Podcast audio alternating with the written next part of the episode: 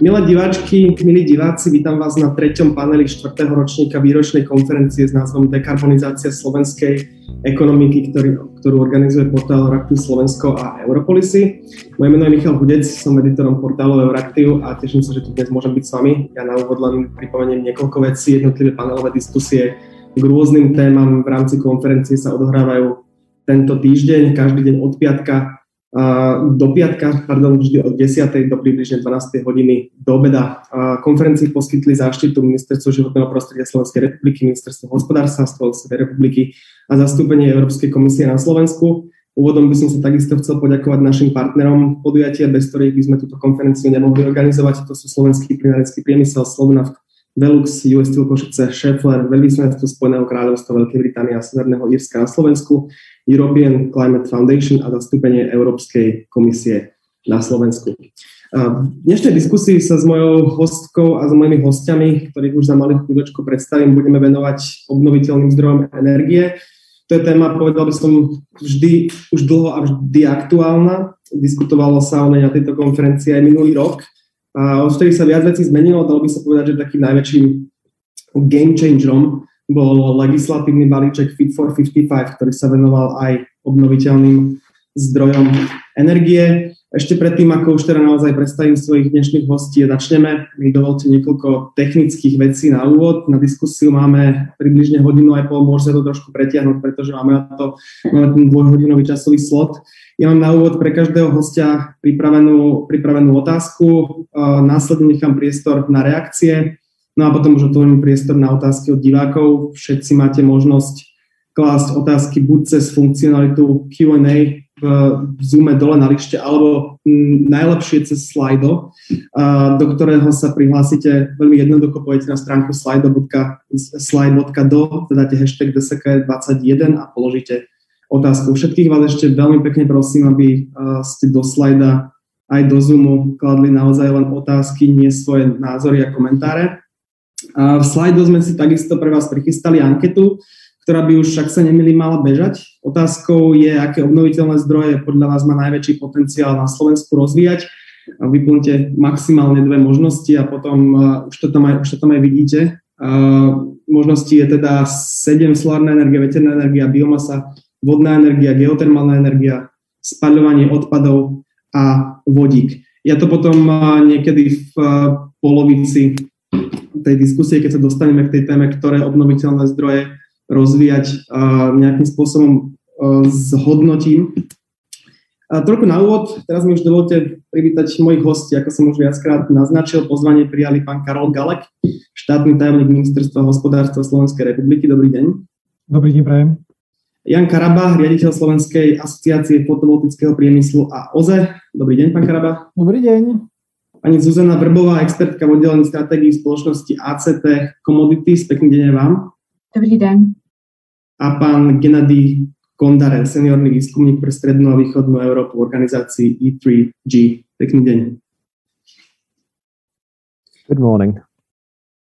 Uh, už bez ďalších väčších slov môžeme, myslím si, začať s diskusiou. Pán Galak, ja začnem s vami. Vy ste ešte v septembri, ak sa nemýlim, v súvislosti s klimatickými cieľmi komisie uviedli, že máme veľmi ambiciózne ciele, ale nevieme, ako sa k ním dostať. To bol citát, koniec citátu. Zdôraznili ste potrebu jasného plánu na národnej, ale aj na celoeurópskej úrovni. A moja otázka teda je, že e, je už tá situácia dnes jasnejšia, vieme z národnej úrovne presne povedať, že čo ideme vlastne robiť a ktoré obnoviteľné zdroje ideme rozvíjať a ako. A možno uh, vašu reakciu na ten uh, legislatívny balíček Fit for 55, tam slovenská pozícia k revízii smernice obnoviteľných zdrojov, ktorá je pravdepodobne teda najdôležitejším, hoci je ich tam v tom legislatívnom balíčku viac, a najdôležitejším, najdôležitejšou smernicou, ktorá sa obnoviteľnými zdrojmi zaoberá. A teda aká je slovenská pozícia, možno čo vám na nej vadí a možno čo sú tie naopak dobré stránky. Máte slovo. Ďakujem veľmi pekne. Ja možno ešte skôr ako začnem k tej ankete, ktorú ste spustili, uvidli ste tam aj vodík, ktorý sám o sebe ale nie je obnoviteľným zdrojom. Je to iba prostriedkom na uskladnenie energie. Čiže iba na toto som chcel upozorniť a prípadne, keď by ste tam chceli ešte niečo doplniť, ak by tam ostal ten vodík, tak ja by som nabral energetickú efektívnosť, lebo naozaj najlacnejšou a najekologickejšou je práve tá energia, ktorú nemusíme vyrobiť. Takže toľko možno iba krátko na úvod. Ďakujem veľmi pekne aj za tie slova k tomu stanovisku, ktoré sme mali k tej základnej otázke, či sa niečo zmenilo od toho septembra. Ja si dovolím povedať, že určite áno, pretože máme obrovské množstvo vecí rozbehnutých, správne nastavených, či už je to plán obnovy a financovanie ako obnoviteľných zdrojov, tak aj sieti. Bavíme sa naozaj o balíčku 220 miliónov, ktoré budú rozdelené medzi nové obnoviteľné zdroje a repowering, teda rekonštrukcia existujúcich, najmä teda bioplynových staníc a malých vodných elektrární. No a v neposlednom rade je to flexibilita sieti a jej zvyšovanie práve za účelom toho, aby sme vedeli pripájať viacej nových zdrojov. No a takisto je to legislatíva, ktorá, dovolím si povedať a zaklopať na drevo, už sa nachádza vo finále. Máme tu implementáciu alebo transpozíciu zimného energetického balíčka. Samotný zákon o energetike prešiel medzirezortným pripomienkovým konaním. Dostali sme k tomu 758 pripomienok. Niektoré z nich sa opakovali, ale teda určite je tam aj veľké množstvo zásadných, ktoré budeme reflektovať čo je uh, veľmi dobré, že toľko to účastníkov takýmto spôsobom uh, sa nám zapojilo a mm, dalo pripomienky, ktoré pomôžu toto všetko ešte zvýraziť. Niektoré boli aj nad rámec, ale samozrejme toto bude odstránené v rámci toho rozporu alebo rozporového konania, ktoré bude ešte chvíľku trvať. No a dobrá správa je, že dnes máme stredu a dnes, na neskôr zajtra, by malo ísť do, mal ísť do MPK aj zákon o podpore obnoviteľných zdrojov, respektíve revízie a transpozícia v súvislosti so zimným energetickým balíčkom, ktorý takisto bude prinášať mnohé výhody alebo úľavy, mnohé zjednodušenia aj v rámci tých pripojovacích procesov. Budú tam zavedené mnohé nové definície, či už je to agregácia, prosumer, akumulácia, toto sa bude týkať ako batérií, tak aj vlastne výroby vodíka. No a vďaka tomuto už dnes vieme povedať, že keď sa bude chystať, respektíve už sa s tým začalo a bude sa prehodnocovať e, náš integrovaný národný e, klimatický energetický plán, kde máme naozaj tú povinnosť urobiť revíziu do 36.2023 a finál odozdať do 24.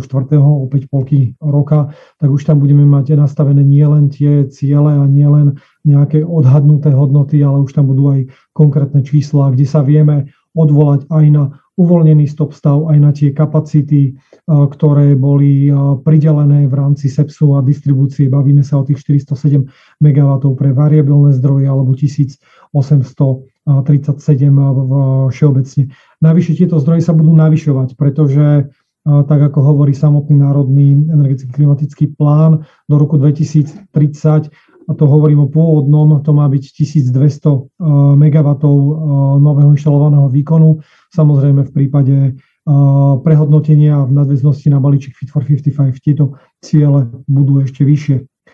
Základným predpokladom je ale naozaj tá klimatická neutralita, ku ktorej sa Slovensko zaviazalo a ministerstvo hospodárstva s ňou súhlasí, ale upozorňujeme na to, že to musí byť naozaj robené nákladovo efektívne a musí byť zohľadnený aj princíp tej technologickej flexibility, respektíve neutrality, aby si každý jeden štát vedel povedať, aké má k tomu vytvorené podmienky. Či už tie prírodné, legislatívne, historické, alebo naopak, alebo teda aj tie technologické na strane tých samotných sietí, teda kapacitné. Tieto opatrenia všetky samozrejme so sebou prinesú aj nejaké zvýšené náklady čo vyvolá potrebu rôznych podporných opatrení, lebo bude to mať priamy dopad na podniky, tak aj domácnosti, obzvlášť na tú chudobnejšiu časť toho obyvateľstva, ktoré takisto bude sa musieť nejakým spôsobom adaptovať, prispôsobiť situácii.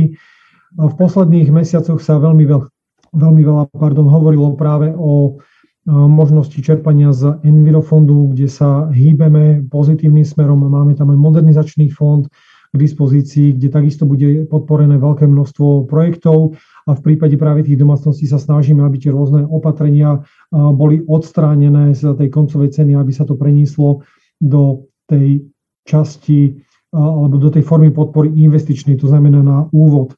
V tejto súvislosti včera, pardon, Ospravedlňujem sa, vypínam si zvonenie, neviem prečo som to zabudol. A v tejto súvislosti včera sa uskutočnil jeden workshop, ktorý bol zameraný na to, akým spôsobom budú využité práve prostriedky z plánu obnovy. Bolo pri, prihlásených asi 150 účastníkov. Tento workshop sa opätovne zopakuje na budúci týždeň v pondelok práve pre ten veľký záujem a už na budúci rok v, v marci alebo najskôr apríli bude vyhlásená takáto prvá aukcia. No a v tejto súvislosti, už som to spomínal, je potrebné samozrejme sa zamerať aj na tú existujúcu infraštruktúru a jej posilnenie. To znamená zvyšovať flexibilitu tých prenosových a distribučných sústav, no a využiť aj existujúcu plynárenskú infraštruktúru. Pretože dnes ju máme, vybudovanú sme druhá najplynofikovanejšia krajina v rámci Európy a máme veľké ciele aj v oblasti obnoviteľných plynov alebo vodíka. A teda bola by veľká škoda, keby táto infraštruktúra zhrdzavela a za pár rokov sme sa škrabali cez hlavu, akým spôsobom a z akých prostriedkov ju obnovíme. Takisto je veľmi potrebné sa pozrieť na ten priemysel, ktorý som už spomínal, a to hlavne z toho, z, tej, z toho pohľadu konkurencie, schopnosti a udržania, aby náš priemysel práve kvôli balíčku Fit for 55 alebo opatrenia, ktoré budú príjmané, nebol znevýhodnený voči konkurencii v zahraničí. No a tam tie hlavné investície, tá podpora má ísť do tej energetickej efektívnosti, ktorú som spomenul hneď na úvod, pretože naozaj toto je ten uh, kľúč k tomu, aby sme sa uh, dostali k nižším a efektívnejším, nižším spotrebám a efektívnejšej využitej energii. S tým súvisí elektrifikácia, ktorá bude prebiehať v našom priemysle, pretože keď chceme dekarbonizovať, tak najčastejšie sa to bude robiť práve tou formou elektrifikácie. Ako príklad slúžia oblúkové PC v železiarniach, Takisto aj ďalšie podniky prechádzajú na túto cestu, to znamená od toho plynu, od toho uhlia smerom k tej elektrifikácii. Dôležitú úlohu zohrajú OZE, obnoviteľné zdroje, najmä tie lokálne, pretože naozaj úloha obnoviteľných zdrojov je najmä v, te, v tom princípe využitia tejto energie na mieste jej výroby, to znamená zvýšená podpora aj tých lokálnych zdrojov, samospotreby, no a v neposlednom rade samozrejme bude dôležitý aj ten vodík a jeho rozvoj a zapojenie do celého tohto mixu. Čo sa týka ešte možno, že úlohy jadra, pretože balíček Fit for 55 nastavil niektoré ciele, ale na to je naviazaná aj samotná taxonómia a teda tzv udržateľné investície alebo podpora udržateľných investícií. Tu je naozaj veľmi dôležité povedať, že, že sa bavíme o udržateľných a, a nie zelených investíciách. Mm, pretože ja sám nebudem nikdy tvrdiť, že jadro má byť zelené alebo obnoviteľné, ale určite ho treba zahrnúť ako ten udržateľný prvok v rámci taxonómie a budúceho energetického mixu Európskej únie. Koniec koncov Slovensko dostavia svoj tretí blok, Máme tu podiel 55-percentný na mixe Slovenskej republiky, toto nám ešte stúpne. No a treba povedať, že naozaj tá uhlíková neutralita, ktorú som spomenul na úvod, bez toho jadra nebude dosiahnutelná. Túto úlohu si uvedomuje aj Ursula von der Leyen, ktorá takisto sa vyjadrila v duchu, že by jadro malo byť súčasťou taxonómie. No a zaujímavé je, že je naozaj nová nemecká vláda alebo v súčasnosti e, vznikajúca takisto je za inklúziu jadra do tej taxonómie.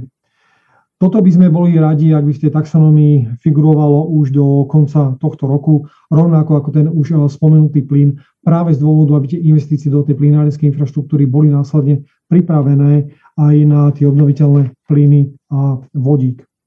No a e, v neposlednom rade, tam, kde som začínal, Hovoril som aj o tej adaptácii e, Národného energetického klimatického plánu. Máme nastavené ciele, máme dnes už aj tú o mnoho, o mnoho jasnejšiu cestu, ako tomu bolo v marci alebo ako tomu bolo v tom septembri.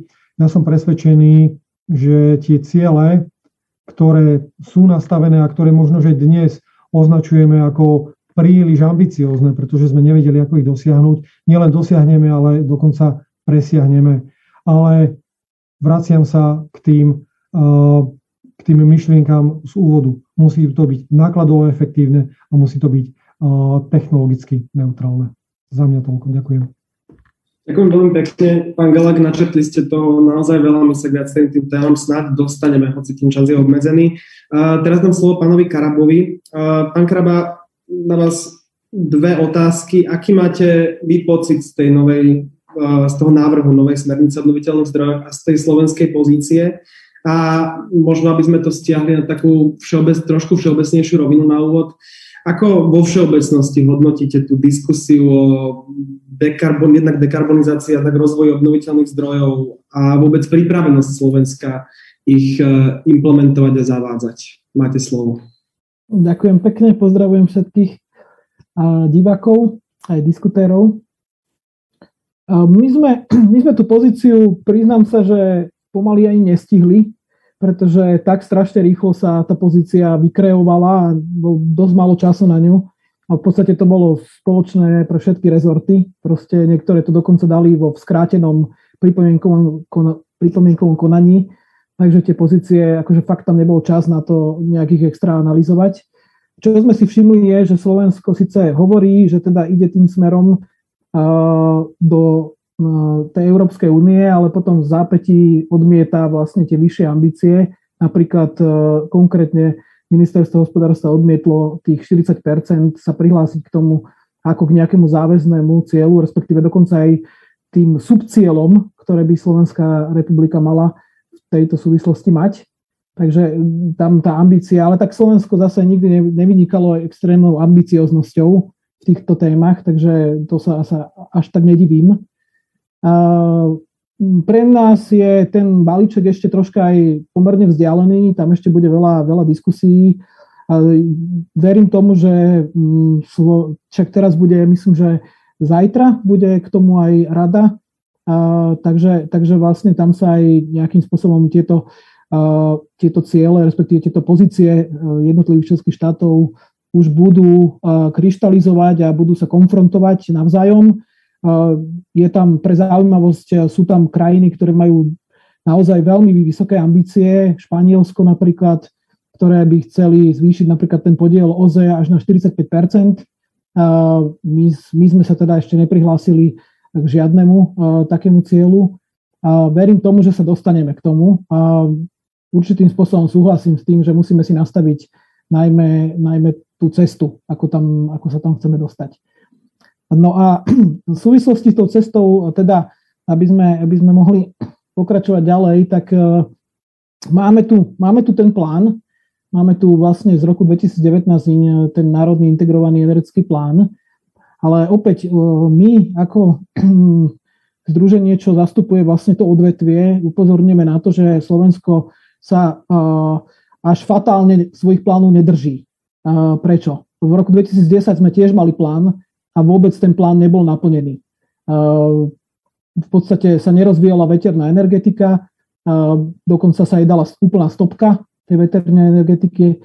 V podstate sa rozvíjala fotovoltika napriek tomu, že v tom pláne nebola ani zďaleka tak, tak významná. Tam bolo nejakých 300 MW iba naprojektovaných. No a aj tento integrovaný národný plán, tak ako je, tak mám obavu, že či sa bude dodržiavať pretože on síce je e, nejakým spôsobom e, všeobecne daný, ale ako nejaké konkrétne opatrenie, respektíve konkrétna cesta, ako sa tam dostať, tam nie sú uvedené, čo je, čo je myslím, že celkom príležitosť pre ďalšiu aktivitu v tejto oblasti. Um, takže máme tu nejakých 1200 MW, čo chceme postavať do roku 2030, ale upozorňujem na to, že zároveň chceme postavať aj niektoré projekty veľkých vodných elektrární tiež do roku 2030 a tiež to je tam v tom INEKP.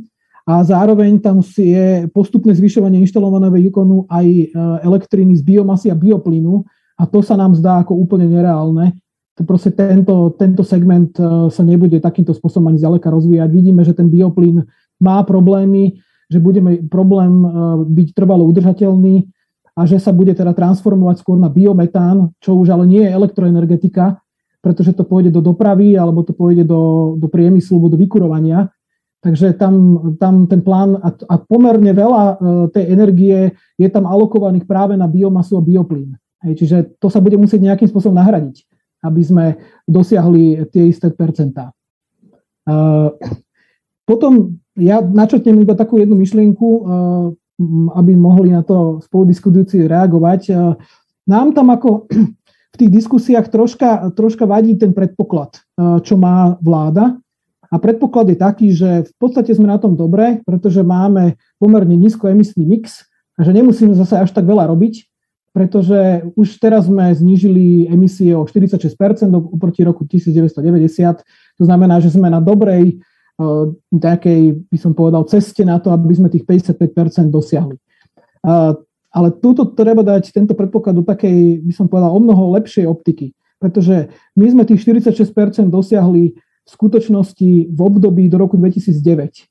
Tam sme, tam sme dosiahli nejaký veľkú úsporu oproti 1990 a potom roku 2009 sa to v podstate držalo na veľmi podobnej úrovni, nejakých 40 kilotón CO2 ekvivalentu a my sme s tým už nič nerobili, alebo nespravili, nedokázali sme spraviť viac. Hej. Čiže tá, a to je teda paradox, pretože v podstate po roku 2009 sa začala rozvíjať tá klimatická agenda Slovenska a uh, ona, ona nespôsobila nejaké zásadné zníženie tých emisí. Hej. samozrejme sú na to vysvetlenia, ale je to, je to dobrá, dobrá vec na to, aby sme si to uvedomili. Na druhej strane napríklad krajiny ako Spojené kráľovstvo uh, medzi rokmi 2013 a 2019 sa im len v týchto rokoch podarilo znížiť tie emisie o 48 Hej, čiže tam oni spravili veľké množstvo práce. A zatiaľ, čo napríklad EU27 snížila len o 16% v tom istom období.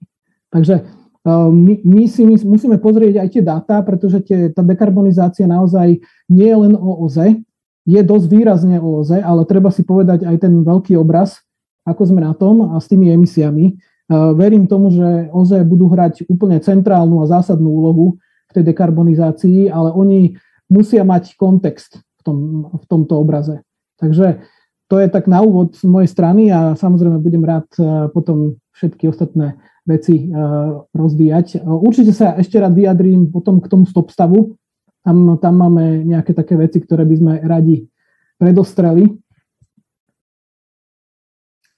Ďakujem veľmi pekne, pán Karaba. Ja som veľmi rád, že tu máme aj pána Kondareva, ktorý, pretože to, čo ste vraveli, pán Karaba, nakoniec, že možno vláda má trošku pocit, že už nemusíme tak veľa robiť. Možno pán uh, Kondarev by to mohol dať do nejakej väčšej perspektívy o tom, ako, kde sa vôbec nachádzame v porovnaní s, s krajinami, s ktorými sme vychádzali z toho sovietského bloku, pretože pán Kondarov, ak sa nemýlim, sa venuje strednej a východnej Európe. Čiže moja otázka na vás, ako je na tom Slovensko v implementácii obnoviteľných zdrojov v porovnaní so susedmi, s ktorými sme možno mali podobnú alebo rovnakú štartovaciu čiaru? Máte slovo, pán Kondar.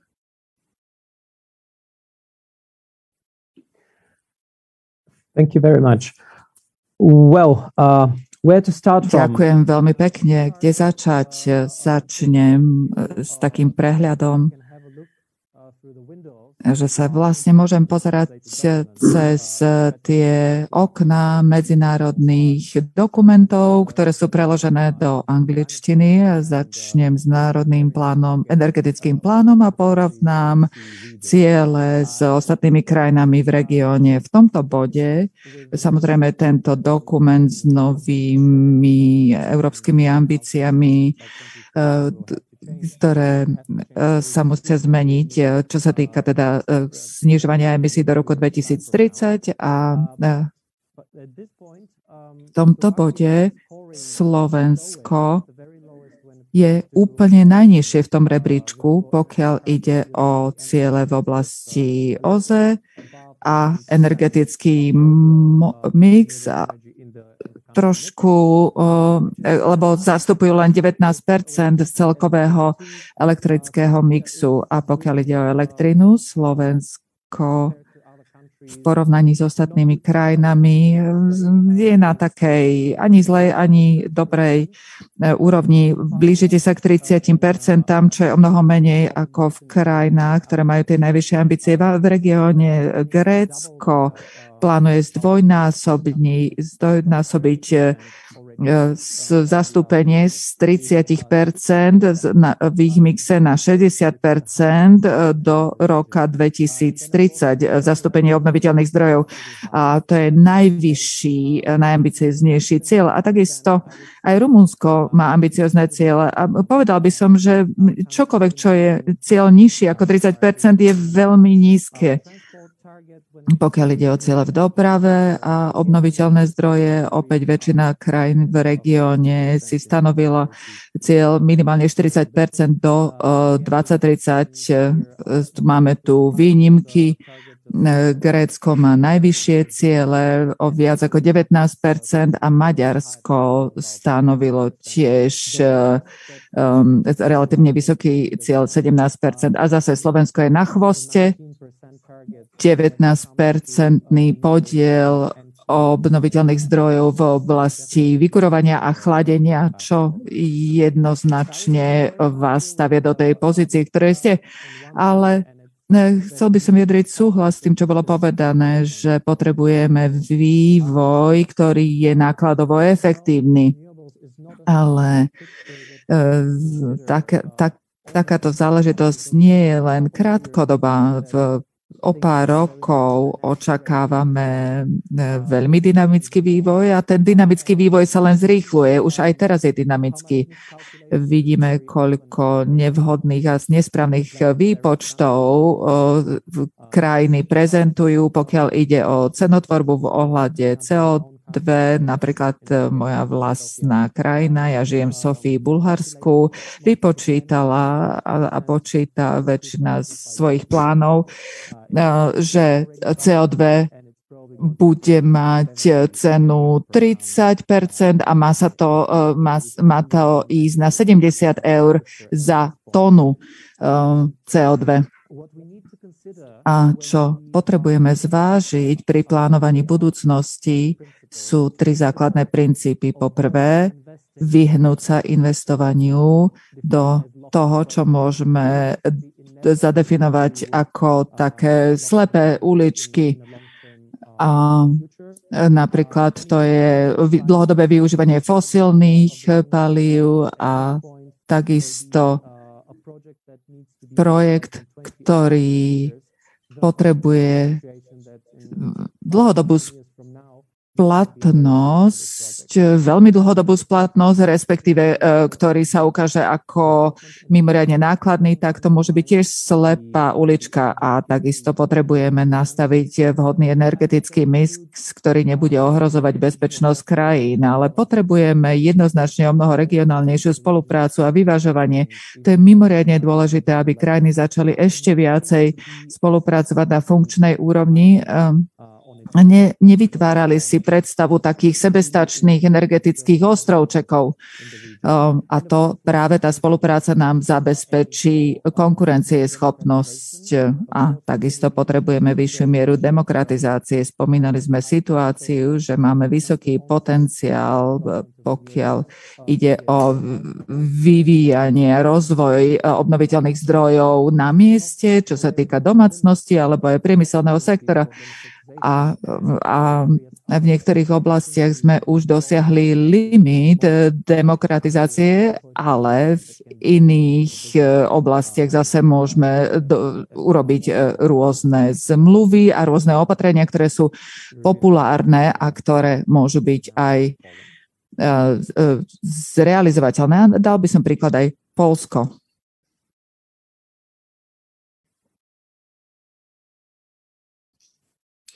Ďakujem veľmi pekne, pán Kondarev. Prišlo nám už zároveň dosť veľa otázok, k viacerým z nich sa naozaj dostaneme, pretože sú to témy, ktoré som pre, chcel prebrať a ja ešte predtým dávala slovo pani Vrbovej. Pani Vrbová, vy ste za svoju kariéru stihli pôsobiť na Českom ministerstve životného prostredia v expertnej skupine Európskej komisie v poradenskej firme Ernst Young, teraz pôsobíte, ste zostali v súkromnej sfére a v spoločnosti ACT Commodities. Ak možno ostaneme pri tej mm, trošku všeobecnejšej rovine, ešte než sa dostaneme k tým konkrétnym otázkam, ktoré prišli. A vedeli by ste možno nejak zhodnotiť a porovnať tú úroveň plánovania, prípravy, diskusie na implementáciu mm, udržateľných riešení a rozvoj obnoviteľných zdrojov v jednotlivých týchto sférach, teda v štátnej správe, v európskych inštitúciách a v súkromnej sfére? Máte slovo. Děkuji za slovo.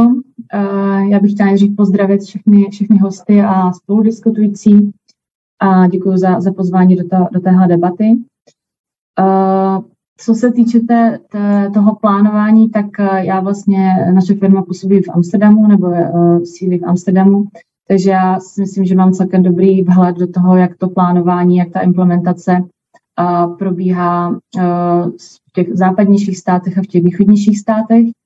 A uh, myslím si, že není úplně překvapení, když to, když to zhrnu asi uh, tím slovy uh, těmi, že čím více jde na východ, tak tím pomaleji bohužel ta implementace probíhá z různých historických nebo kulturních důvodů.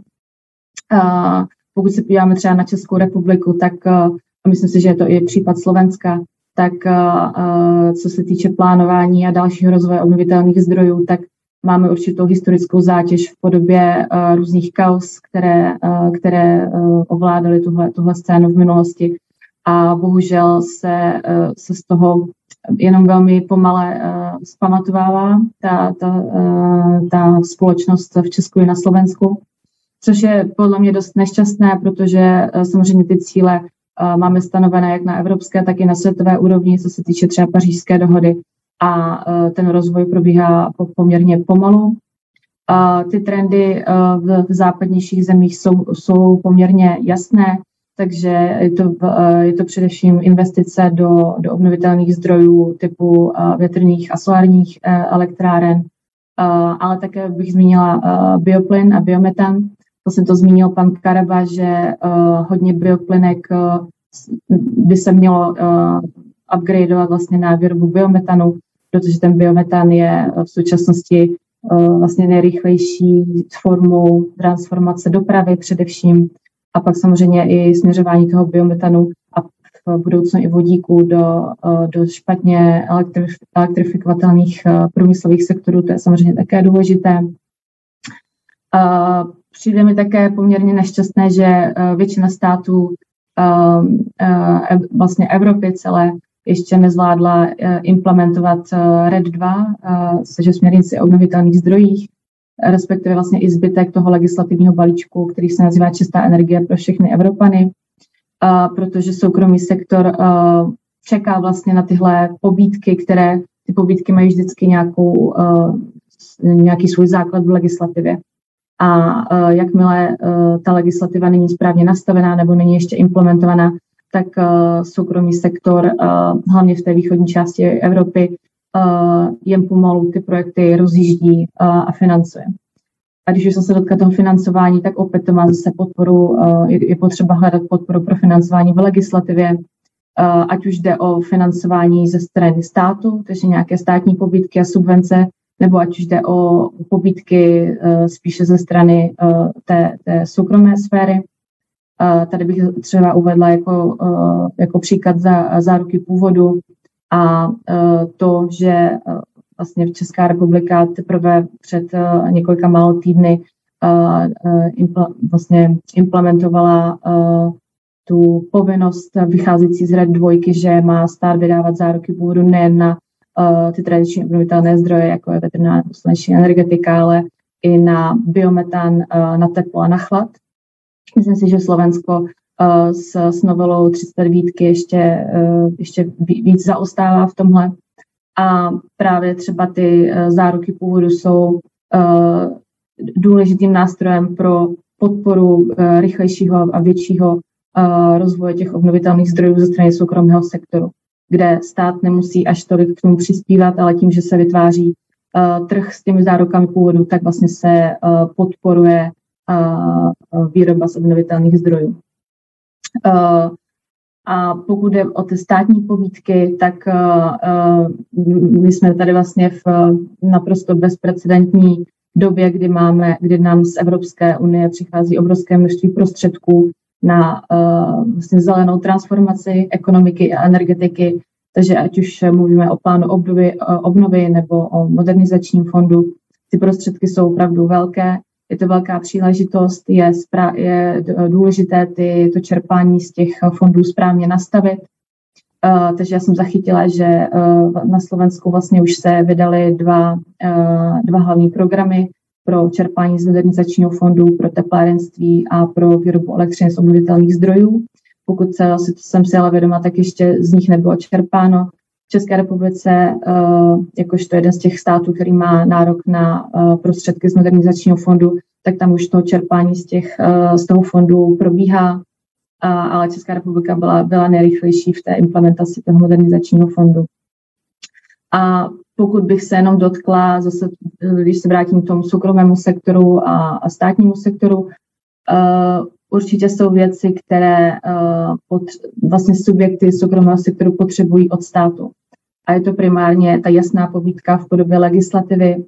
A ta legislativa musí být dostatečná, ale zároveň ne úplně svazující, takže uh, já, já, bych se, já bych třeba se zastávala názoru toho, že v některých případech uh, minimální eh, legislativní úprava je vhodnější než eh, velmi detailní úprava.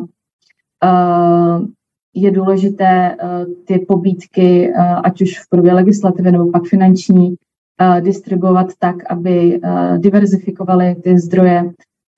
Diverzifikace těch zdrojů obnovitelných je velmi důležitá, takže není, potřeb, není vhodné se Eh, soustředit pouze na určité druhé, druhy eh, obnovitelných zdrojů, ale investovat i do dalších, takže třeba na Slovensku do eh, geotermální energie, která, která má na Slovensku potenciál.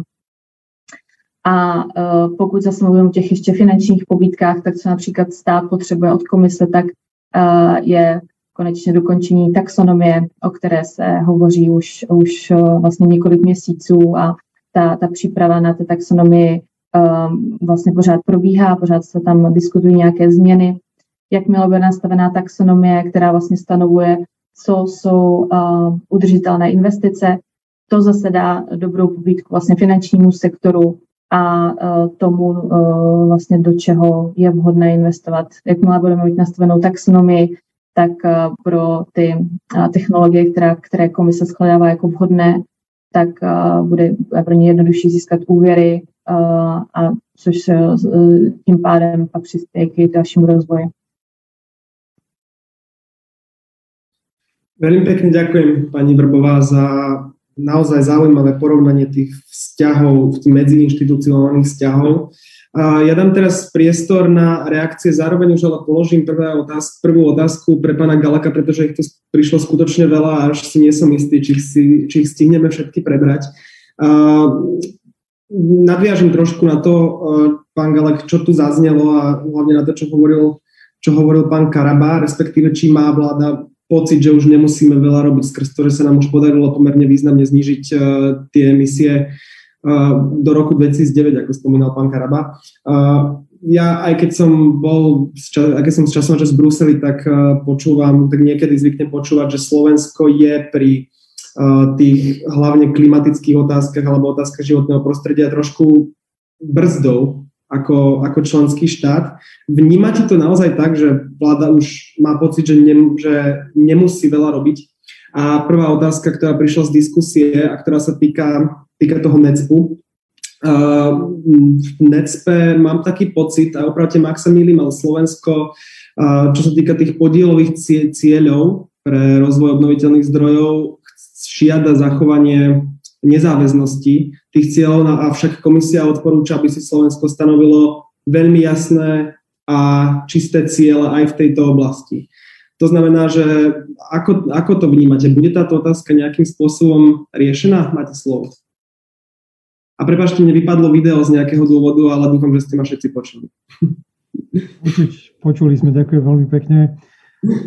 Ja by som si dovolil oponovať eh, v prípade toho, že nemusíme veľa robiť, pretože treba oddeliť dve veci, je to, čo ste vyspomínali. Na jednej strane je tá dekarbonizácia, znižovanie emisí a na tej druhej strane je budovanie tých nových bezemisných alebo nízkoemisných zdrojov. Keď sa pozrieme na tú druhú časť, tak naozaj tie obnoviteľné zdroje, ja som to spomínal, spomínala to aj pani Vrbová, financovanie máme zabezpečené. Je to ten plán obnovy, je to aj ten modernizačný fond, kde pani Vrbová správne spomenula, ešte sme nečerpali, ale teda tie samotné schémy boli schválené iba nedávno pred mesiacom, druhá pred mesiacom a pol. Budú to tie ozety, bude toto teplárenstvo a chystáme potom, ako bude modernizačný fond adaptovaný, takisto aj adaptáciu alebo novú schému na OZ v teplárenstve a teda na to, aby mohla byť podporená aj tá geotermálna energetika, ktorá tu viackrát zaznela a verím, že sa k tomu ešte vrátime. Okrem tohoto financovanie bude takisto cez štruktúrálne fondy, ako náhle budú utrasené a definitívna verzia na nové programové obdobie bude vonku. No a v neposlednom rade je to Just Transition Fund, ktorý sa bude týkať síce iba troch regiónov, teda Hornej Nitry a Trenčanského kraja, bansko bystrického a Košického, ale takisto tam bude nezanedbateľných 450 miliónov, ktoré budú určené takisto aj do tej energetiky a práve do toho zlepšovania jednak prostredia, ale aj využitia na budovanie nových zdrojov na báze obnoviteľných zdrojov. Čo sa týka tej druhej časti, kde nemusíme znižovať emisie, tak nachádzame sa v období, kedy jednak zvyšujeme podiel tých nízkouhlíkových zdrojov na strane jadra. Trojka Mochúce pôjdu do prevádzky na jar budúceho roku. Máme tam štvorku do dvoch rokov obnoviteľné zdroje som už spomenul, ale potom tu máme aj odstavovanie zdrojov, ktoré emitujú práve tie emisie. Dovolím si trocha prihriať takú tú politickú polievočku, ale bola to práve strana SAS, ktorá v 2016 podala sťažnosť na Európsku komisiu, ktorá namietala nedovolenú štátnu pomoc v prípade podpory výroby elektriny z domáceho uhlia práve kvôli tomu, že bola naviazaná na parameter, ktorý nebol definovaný v usmernení, ktoré vydala Európska komisia. Nakoniec došlo k tomu, že samotná pomoc bola prehodnotená, bola naviazaná na technické odôvodnenie. Toto sa stalo v roku 2019. Bolo skrátené obdobie, v ktorom bude podporená výroba elektriny z domáceho uhlia, to maximálne do roku 2023. A naozaj toto sa udeje. To znamená, v roku 2023 už budeme mať v sústave elektrínu, ktorá bude bez výroby uhlia. Nováky budú odstavené na jeseň roku 2023 a jediná otázka ostáva, ako zabezpečiť vykurovanie tohto regiónu. Takže v roku 2023 naozaj veľmi výrazným spôsobom poklesneme aj v tej produkcii emisí a toto je všetko nastavené. To znamená, je tu nastavený nejaký farplán, podľa ktorého ideme. A takisto som spomínal železiarne, najmä v, tu v Košiciach, ktorá má plán prejsť na tú elektrifikáciu tých oblúkov, na tie oblúkové peci, čo opätovne prispeje. Tu rokujeme s oceliárňou veľmi intenzívne, hľadáme cestu, ako dospieť k nejakej dohode. Čiže toto sa deje, ale toto sú pomerne behy na dlhé trate to nízko rastúce ovocie, tak ako Jano, eh, Jano Karaba spomenul, že do toho roku 2009 bolo pooberané a potom naozaj už to boli iba také nejaké čiastkové parciálne veci, ale že by vláda nič nerobila alebo nemala, nemala ambície, s tým nesúhlasím, len sú tam nejaké milestone, ktoré musíme dosiahnuť. Čo sa týkalo tej eh, druhej otázky, ako pristupujeme, alebo že prečo sme takto vnímaní. No, ja som spomenul, my máme ten nízkoemisný energetický mix. Sme naozaj tou 8 krajinou v rámci Európy, ktorá je na tom z pohľadu produkcie emisí a veľmi dobre vďačíme za to najmä tomu jadru. A v prípade tých ozetov, áno, neradi by sme tam videli tú záväznosť, pokiaľ nie je úplne jasný, jasná tá cesta, ako to dosiahneme. Veľkú úlohu pri tom zohráva práve ten integrovaný národný energetický klimatický plán. Takisto tam bola jedna otázka, ktorá sa toho týkala, ktorý sa prehodnocuje. Spomenul som aj tie samotné termíny, kde to všetko už bude jasnejšie. A keď bude v plnej miere zohľadnený aj ten technický potenciál a najmä kapacitné možnosti, tak potom tá závislosť bude mať opodstatnenie, ale do tej, do tej chvíle určite nie ak by sme mali byť za to nejakým spôsobom pokutovaní alebo naopak nakupovať nejaké podiely, tak by to bolo na škodu veci. A ja si práve, že myslím, a viackrát som to prezentoval aj na podobných diskusiách, ak naozaj správne nastavíme tú cestu, tak ten cieľ bude absolútne irrelevantný pretože my ho môžeme aj niekoľkonásobne presiahnuť. Len hovoriť dnes to, čo bude za 10, 20 alebo 30 rokov a zavezovať sa k tomu, videli sme to v prípade roku 2022, kde sa nám síce podarilo dosiahnuť tie ciele vďaka podielu v teple, ale boli mnohé krajiny, ktoré to nedosiahli. Takže v tomto smere, ak sa máme k ničomu zavezovať, tak naozaj až potom, keď bude absolútne jasné, ako. Ďakujem veľmi pekne, aby som už pomaly uh, prešiel k druhej téme. Pán Karaba, samozrejme môžete reagovať na to, čo tu zaznelo, a či už od pána Galaka alebo od ďalších rečníkov. Uh, moja druhá otázka sa ale týka povolovacích procesov, čo je teraz uh, pomerne veľká téma aj pre Európsku komisiu, jednoducho zjednodušenie tých povolovacích procesov výstavby a pripájania obnoviteľných zdrojov je momentálne na programe dňa aj pre Európsku komisiu a zároveň to nadvezuje na jeden z princípov obsiahnutých smernici o podpore využívania OZE. Na Slovensku v tomto prípade, ak sa nemýlim, ide hlavne o novelu zákonov o výstavbe a územnom plánovaní.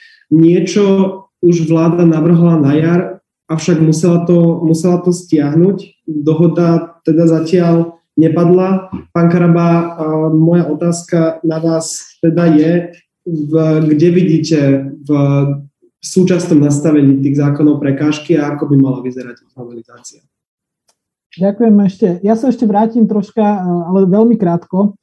Ja, ja musím veľmi zdôrazniť eh, Karolovi a dúfam, že si to uvedomuje určite áno, že vláda má veľmi dôležitú signalizačnú úlohu.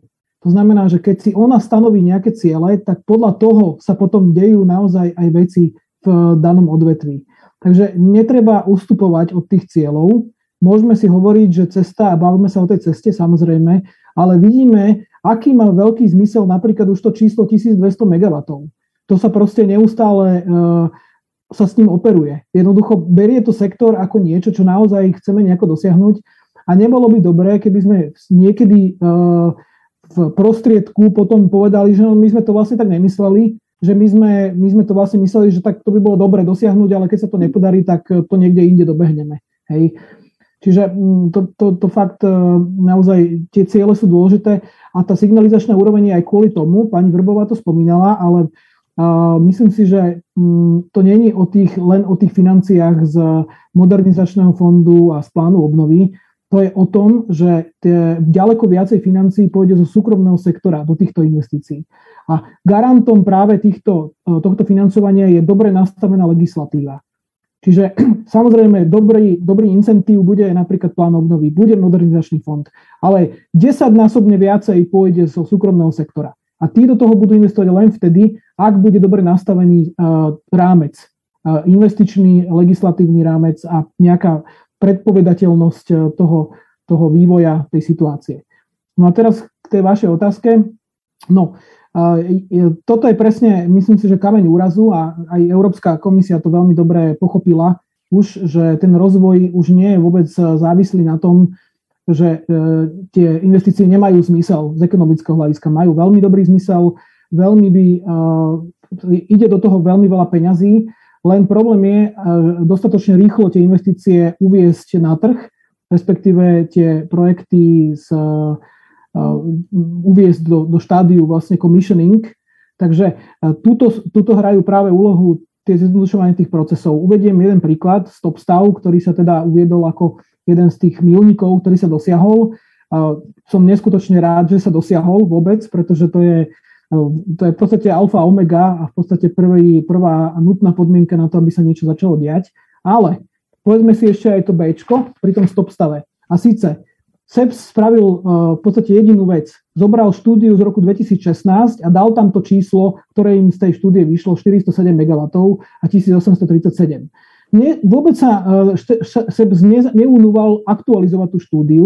Chýba nám v súčasnosti technická analýza, high level technická analýza, že ako to vlastne myslíme s tou flexibilitou na tej úrovni prenosovej sústavy. Čo to znamená flexibilita uh, v ponímaní celej elektrizačnej sústavy na Slovensku? Pretože pokiaľ toto nebudeme vedieť, tak my sa nepohneme ďalej, nepohneme sa ďalej v tom zmysle, že tých 407 MW proste nebudeme vedieť rozšíriť. Nebudeme na, mať na to odôvodnenie. Takže tu by som ja osobne, a ja som to už dával ako návrh, že proste mala by sa spracovať takáto štúdia e, pripojiteľnosti, malo by sa identifikovať potenciál jednotlivých e, druhov či spotreby alebo, alebo na strane výkonu a mala by sa vypracovať naozaj tá balancing štúdia toho, že ako to môže vyzerať, keď sa jednotlivé tieto sektory budú sa snažiť pripájať. Niektoré z nich budú variabilné, niektoré z nich nebudú variabilné napríklad. Takže to je tá prvá vec. Druhá vec je potom samozrejme to povolovanie. S tým súvisí teda aj pripojovanie. Pripojovanie je inak dôležité aj z toho pohľadu, že nie, nie je jedno, že či to pripojovanie trvá 3 mesiace, alebo 6 mesiacov, alebo 12 mesiacov. V súčasnosti máme pomerne veľmi netransparentný proces čerpania toho rezervovaného výkonu, ktorý tam je dve distribučky absolútne odmietajú zverejniť, akým spôsobom sa tie projekty, kde sa vôbec rezervoval ten výkon, e, aké osvedčenia sa vydali a e, dokedy sú platné. To je proste pre mňa katastrofálna, neakceptovateľná situácia, pretože to ten trh v podstate uvádza do mm, zmetku a omylu, pretože nevedia, že kedy bude možné žiadať o ďalšiu kapacitu, pretože mnoho z tých žiadostí, ktoré sa e, dali v priebehu leta napríklad, tak neboli myslené úplne vážne a oni, im vyprší tá platnosť a my nevieme kedy napríklad. Pretože nevieme e, ten zoznam a nepotrebujeme vedieť presne, ktorý investor to je, to vôbec nie je treba. Treba vedieť lokalitu, treba vedieť inštalovaný výkon a druh zariadenia, ktorý sa tam zarezervoval a dokedy to je platné. Nepomohli, nepomohli sme si ani na SEPSE, ani na distribučkách, e, všetkých sme oslovili s tým, všetky, nás, e, všetky, všetky tieto spoločnosti v podstate to odignorovali a odmietli vlastne to spolupracovať v tomto zmysle. Takže žiaľ, máme tu takéto pomerne veľmi praktické dôvody, prečo sa e, tie pripojovacie procesy e, nedejú tak, ako sa majú diať. No a potom tretí dôvod je samozrejme to povolovanie z hľadiska teda environmentálneho a stavebného. No a tam si myslím, že to je naozaj otázka na vládu, pretože my s tým málo čo zmôžeme.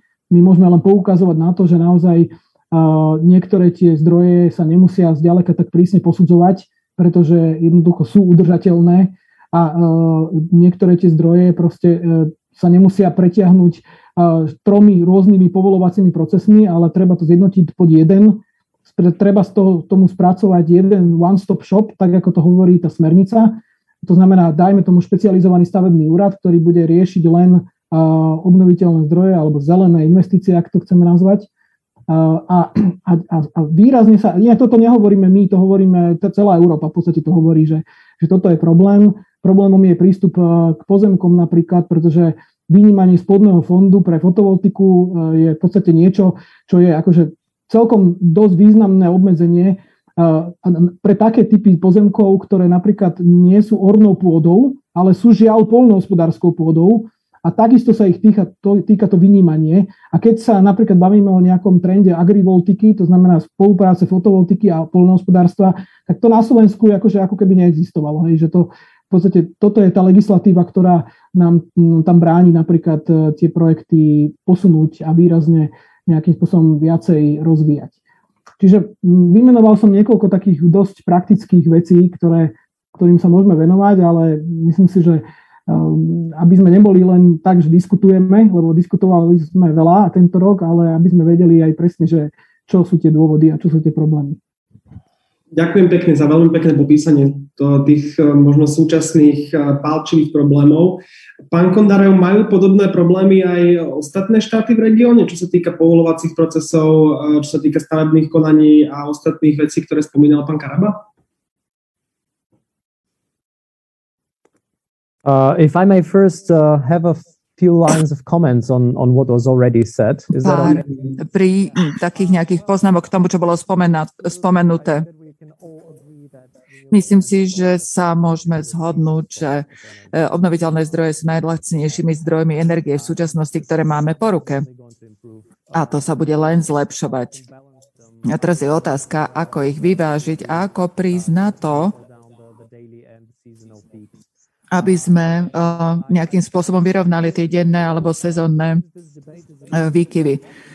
A zdá sa mi, že táto debata ustrnula na tom, že čo si Slovensko stanovilo ako ciele v oblasti obnoviteľných zdrojov, tých 1300 MW, ktoré už viackrát boli spomenuté v rámci diskusie, ale aký je ten správny energetický um, efekt, uh, pardon, mix? Nepočul som nič o tom, o regionálnej spolupráci, aby tam bola lepšia integrácia energetických trhov. Je tam už Slovensko a už vie, čo má robiť? Je to jasné? A pán Karaba takisto spomenul, že čo vlastne stojí za tou mantrou flexibility eh, energetického systému, pretože to je v súčasnosti slovo dňa a vyžaduje si to no, trošku vystúpiť z toho zaužívaného spôsobu myslenia. To je vlastne e, sa aj vysporiadať s väčším zastúpením e, obnoviteľných zdrojov. Um, krajný zápas je s rôznymi výzvami, pokiaľ ide o schvalovacie procesy a situácia v mnohých krajinách je dosť podobná. A pred desiatimi rokmi bolo bežné, že sa zaviedli tarify a určité legislatívne požiadavky a upresnenia, ktoré, ktoré sa však nevyvíjali dostatočne rýchlo na to, aby e, napríklad posudzovali udelovanie e, povoleniek, po, povolovania podľa veľkosti a náročnosti projektu. A potom sú tu rôzne regionálne otázky mm, kde je možné vlastne vôbec realizovať určité projekty spojené s, s využitím obnoviteľných zdrojov. E, Polsko napríklad zápasy s využitím biomasy v urbanných oblastiach. Bulharsko sa snaží reformovať legislatívny rámec, pokiaľ ide o malé projekty využívania obnoviteľných zdrojov a ich integrácie do systémov. To sa vyvíja. Máme novú e, smernicu RED, ktorá má pomôcť e, demokratizácii a aj pri transpozícii do našich legislatívnych systémov.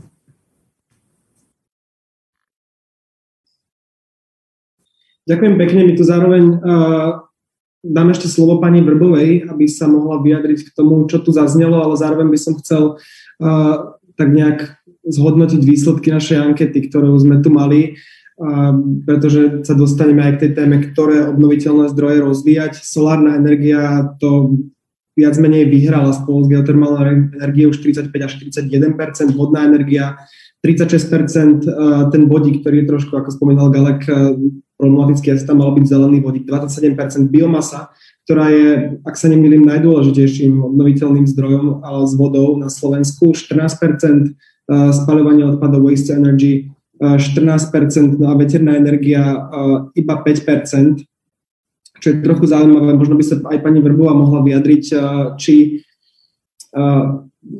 či tá veterná energia na západe, ktorá je pomerne populárna, prečo možno až tak na, na Slovensku, neviem ako to je v Česku, populárna nie je a samozrejme máte slovo a môžete sa vedieť aj k tomu, čo tu už zaznelo.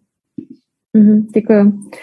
Uh, ta, ta problematika větrné energie je samozřejmě v, eh, v tom, že eh, na západě eh, hodně států má, má moře, takže má poměrně širokou možnost stavět offshore větrné zdroje, kde samozřejmě pak ty povolovací procesy nejsou tak striktní, jako je tomu u toho, u, u toho onshore, u té onshore větrné energetiky.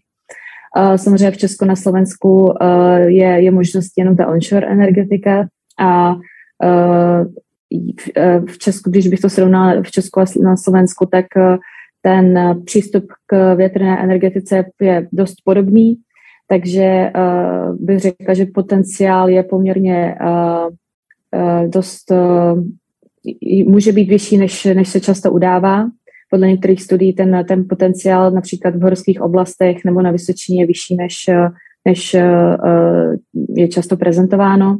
Každopádně se ale do, do těch zdrojů moc eh, ne, neinvestuje a jedním z těch hlavních důvodů je právě to, ta, komplikova, ta komplikovaná procedura, co se týče povolování a vlastně co se týče EIA povolování, tak je tam potřeba vzít v potaz hodně Eh, aspektů, které ale uh, bych řekla, že v dnešní době třeba by nemuseli mít až tak široký prostor, jaký často mývají.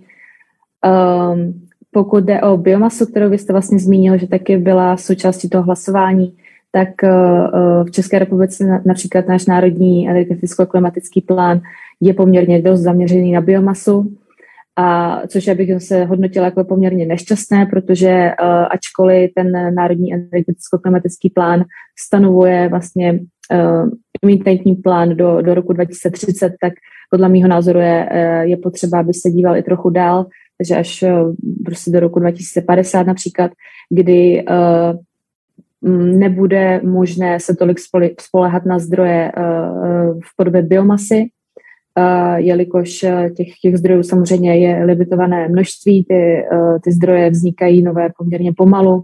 Co se týče třeba lesů, eh, ta situace třeba s kurovcou kalamitou, tak biomasa nahrává v současné době, ale ta situace asi nebude stejná za, za deset let.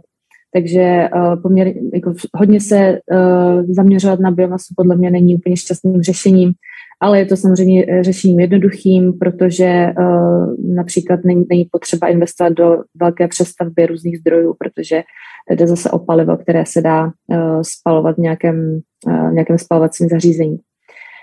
Um, pokud jde ty, o, o ty ostatní zdroje, tak samozřejmě v, v oblasti Beneluxu tak hodně prostoru má ta větrná energetika právě Eh, jakmile jdeme na, více na jich, tak eh, se hodně budují zdroje v eh, oblasti solární energetiky. Španělsko začíná být hodně velkým hráčem na poli, co se, co se týče fotovoltaik. Um, zase bych tady zmínila ten, ten, ten bioplyn, takže biometan, například v případě toho Španělska, tak Španělsko poměrně hodně roste v oblasti biometanu, jelikož má hodně zdrojů, um, co se týče nějakých jejich zemědělských družstev. Eh, kde můžou vlastně eh, schraňovat ten odpad z těchto družstev a vyrábět z nich biometan. Stejně tak ten biometan eh, se hodně těší popularitě tedy, tedy v, v Holandsku a ve Francii. Je to zase tím, že ta legislativa je poměrně dobře nastavená, ty povolovací procesy na, na stavbu bioplynek nejsou, nejsou tak ostrakizované a ten, tak je tady také hodně pobízená vlastně poptávka po biometanu tím, že se, se, dá, se dá ten biometan na ty zároky původu na něj využívat v, například v dopra, ve schémách dopravy. Ďakujem veľmi pekne. Teraz dám slovo pánovi Galakovi, ktorý samozrejme stále môžete reagovať na to, čo tu už odznelo. Ja mám na vás ale dve otázky. Prvá sa týka k tým povolovacím procesom, o ktorých sme sa tu už, už rozprávali, respektíve ako a, naša súčasná vláda tento problém riešiť. My sme tu mali už tie prvé dva návrhy, ktoré tu boli na jar, tie neprešli. Aká posunula sa tá situácia nejako a potom druhá otázka sa týka k tým konkrétnym obnoviteľným zdrojom, ktoré rozvíjať. Jedna tu na vás aj e, prišla, respektíve či ministerstvo hospodárstva pri podpore rozvoja výroby energie z obnoviteľných zdrojov e, si uvedomuje nejaké kritické obmedzenie tej intermitencie, respektíve toho, že jednoducho slnko nesvieti stále, vietor nefúka stále. Spracovali ste, alebo bude sa spracovať nejaká analýza, respektíve prípadové štúdia nákladov soláru, vetra versus 24-7 obnoviteľných zdrojov, to znamená tých, ktoré fungujú nepretržite. Máte slovo. Ďakujem pekne, toľko je toho, už nemám kde písať poznámky, ale skúsim ísť tak nejak postupne. Ja ešte doplním pani Vrbovú, keď spomínala práve ten vietor. Vnímam tu ešte jedno také obmedzenie, prečo sa tam možno že objavilo práve tých 5 pretože vietor má obrovský potenciál aj na Slovensku. Pozrime sa do Rakúska. Ten vietor sa neotáča na hranici, jednoducho ide ďalej. A takýchto lokalít je na Slovensku dosť, ale je tu aj tzv. NIMBA princíp, to znamená not in my backyard. Ľudia sa boja častokrát toho mať niečo nové, niečo, prečím boli dlhodobo strašení a častokrát naozaj stačí zájsť pod tú veternú elektrárne alebo do nejakej blízkosti a pozrieť si čo to reálne znamená. Tu v Rakúsku máme niekoľko obcí v rámci katastra, ktorých sú takéto veterné elektrárne a tie obce z toho profitujú. Profitujú z toho výrazne, pretože majú aj výrazný príjem z toho do tej obecnej kasy. Na tých obciach to následne aj vidno a naozaj nebol doteraz preukázaný žiaden nejaký negatívny efekt, pokiaľ boli veterných elektrární, pokiaľ boli dostatočne dodržané všetky postupy a, opatrenia, ktoré, bol, ktoré vyplynuli napríklad z posudzovania vplyvu na životné prostredie. Čo sa týka geotermálu, ktorý bol druhý v tej ankete vyhodnotený, čo ma osobne veľmi teší, lebo ja som študoval aj geotermálnu energetiku a bola na to zameraná aj moja záverečná práca. Slovensko má obrovský geotermálny potenciál, bavíme sa o hodnote 5538 MW tepelnej energie, pričom dnes využívame iba 143 z toho na 38 lokalitách. A preto aj ako vláda sme napríklad e, podpísali e, s mestom Košice a spoločnosťou SPP Infrastructure 29.10., čiže takto pred mesiacom memorandum vo veci spolupráce v oblasti využitia energetického potenciálu geotermálnych vrtov v lokalite Ďurkov. Takýchto lokalít je ale na Slovensku viacero. Baša Čičerovce, máme tu na, e, pri Žiari nad Hronom ďalšiu takúto lokalitu. Máme tu celú podunajskú nížinu, čiže ja verím, že ten priestor určite bude a sme pripravení to aj podporiť nielen takto deklaratívne, ale napríklad aj cez ten modernizačný fond, čo som už spomenul predtým. Samotný národný energetický klimatický plán, ktorý sa bude prehodnocovať, ale už dnes počíta so 7-násobným zvýšením tohto potenciálu alebo kapacity v prípade geotermálu. A tu sa dostávame aj k tým procesom, na ktoré ste sa pýtali, že čo sa zmenilo od tej, od tej jary. Áno, máme tu stavebný zákon, ale stavebný zákon nie je jediný predpis, ktorý nám riadi alebo obmedzuje. Našim záujmom je, pokiaľ je v súlade investícia s Národným energetickým klimatickým plánom, osvedčenie o súlade s energetickou koncepciou, čo je rovnátko s energetickým klimatickým plánom, vydať osvedčenie do 30 dní. Pokiaľ tam naozaj nie sú žiadne uh, problémy, takéto sme už uh, vydali dokonca v nedávnej minulosti. Čiže za nás ten prvý krok, to vydanie osvedčenia beží, dovolím si povedať, veľmi smutný. Uh, problém následne nastáva v rámci územného povolovania, v rámci stavebného konania a ako Jano veľmi dobre spomenul aj tej kapacity. Tá kapacita, ja som rád, že, že to tu vyťahol, naozaj pre mňa bola takým veľkým potešením a následne som bol zarazený, ako sa to práve na tých úrovni tých distribučných spoločností zastavilo, zamrzlo, proste bolo povedané, máme rozdané kapacity a ďalej sa hýbať nebudeme. Vyvíjame teraz tlak na vytvorenie tzv. zásobníka. To znamená niečoho, kde tak ako Jano spomenul, bude definované. Dobre, máme tu takýto zoznam projektov, ktoré si požiadali, tieto projekty budú nejakým spôsobom časovo limitované, lebo nemôžu byť dnes, tak ako to majú v prevádzkových poriadkoch distribučnej spoločnosti, jedna pol roka, jedna rok, limitované tie, tie prepadnutia, takéto predrezervácie, ale musí to byť zjednotené. No a následne, aby každý jeden, kto požiada mimo tohto poradia, si bol istý, že nemusí každý deň alebo každý mesiac alebo stále sledovať tú stránku, ale aby bol v takomto poradí. Mm, čiže toto je, toto je e, naša posledná iniciatíva, ktorú by sme určite radi v tejto súvislosti e, zaviedli, aby tá kapacita takto ľahko nebola e, nezmyselne rezervovaná, aby nebola nejakým predmetom špekulácií, aby sme naozaj boli flexibilní aj v prípade tých ostatných zdrojov, ktoré budú vedieť, dobre, som tretí v poradí, viem sa už pripravovať. Vrátanie všetkých ostatných procesov, ktoré budú nasledovať, to znamená osvedčenie územko, stavebko, kolaudácia, to už som predbehol. Takže toto je, toto je niečo, čo určite uh, som si už dal za domácu úlohu a budeme to uh, riešiť. Riešili sme takisto pracovnú skupinu na zjednodušovanie tých procesov. Jano sa už na to pýtal aj minule na jednej tej komisii, kde sme sa posunuli.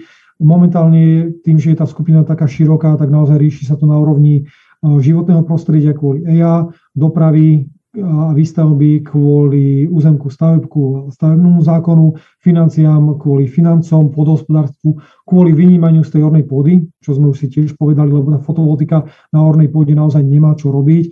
S výnimkou tých agrivoltík, dneska som prvýkrát počul tento termín, ale páči sa mi a asi chápem aj ten princíp. Aj keď ja si myslím, že toto nie je dnes nejak významne obmedzené, ale určite vieme k tomu prispieť aj v rámci tejto diskusie. Opätovne túto skupinu zvolávame na január, kedy chceme sa pozrieť, kde sme sa posunuli, lebo začali sme riešiť práve ten vietor. Spomenul som na úvod, že ten vietor je už dnes významným spôsobom významný. Nie je bohužiaľ významným, ale minimálne deklaratívne aj zo strany Ministerstva životného prostredia akceptovaný. A potom k tým záverečným otázkam ohľadom tý výroby z obnoviteľných zdrojov a tej štúdie. Ja si pozriem ešte raz tú, áno, kritické obmedzenia intermitentných zdrojov. Nerad používam takéto, takéto slova, lebo sa mi tam väčšinou záplete jazyk, ale to sú tie variabilné zdroje. Samozrejme, veď o toto sa opierala aj, aj to uvoľnenie tej kapacity. To znamená 1837 na všetky zdroje, vrátanie tých, ktoré prispievajú k zvyšovaniu flexibility sústav, či už sú to baterky, či už sú to elektrolyzery, alebo či už sú to nejaké zdroje na báze, ktoré vedia produkovať elektrínu 24-7, ako je to tam napísané, versus 407, ktoré sú pre ten vietor a pre to slnko.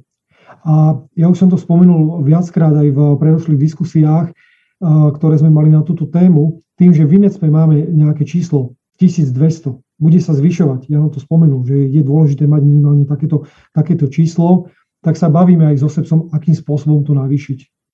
Máme tu ešte nejakú 9-ročnú periódu, v rámci ktorej to vieme urobiť. A áno, takáto štúdia je v príprave. To znamená, chceme vedieť, kde sa ďalej vieme pohnúť. Nie len na interkonektor, ktorý e, vznikol smerom na to Maďarsko, ale aj na ďalšie posilňovanie sieti, flexibilitu, ktorá príde e, v súvislosti s investíciami, s plá, e, investíciami napríklad z toho plánu obnovy. Aby som veľa nerozprával toľko, lebo vidím, že tam aj veľa otázok. Ďakujem, ďakujem. Myslím, že ste to akurát zvládli. Ešte predtým, než dám slovo pánovi Karabovi, pán Kondarev sa hlási. Prosím, máte slovo. I have just a very quick clarification. Mám len takú otázku, pretože si nie som istý, že či som správne sporozumel, že v súčasnosti už máte z 1400 MW kapacity, geotermálnej kapacity, ktorá sa využíva a to sa 7-násobne zvýši. To znamená ešte o 1 GW alebo cirka o 1 GW do roku 2030. Ako to vlastne bude súľať a ako sa vám podarí to dať do súladu s, so cieľmi v oblasti vykurovania, a, ale pretože v súčasnosti je prekvapivé vidieť Slovensko, že je na čele projektov, ktoré využívajú e, geotermálnu energiu na vykurovanie, ale zároveň vykurovanie. V tejto oblasti máte absolútne najnižšie a najmenej ambicioznejšie ciele e, a to je len tých 19%, ktoré som už spomínal. Takže ako to je, prosím? Very Pán Galak, priama otázka na vás. Áno, áno. Čiže naozaj veľmi rýchlo. 143 MW je najmä teda iba v tom teple, pretože nemáme dnes geotermálnu elektráreň. Tých projektov, ktoré máme dnes na stole, je viacero, či už je to lokalita Prešov, Košice, Žiar nad Hronom, ale aj na západnom Slovensku. Toto je to, o čom hovorím, že to posudzujeme alebo máme možnosť realizovať. A hľadáme k tomu najmä tie finančné prostriedky, pretože tieto projekty sú neuveriteľne finančne náročné.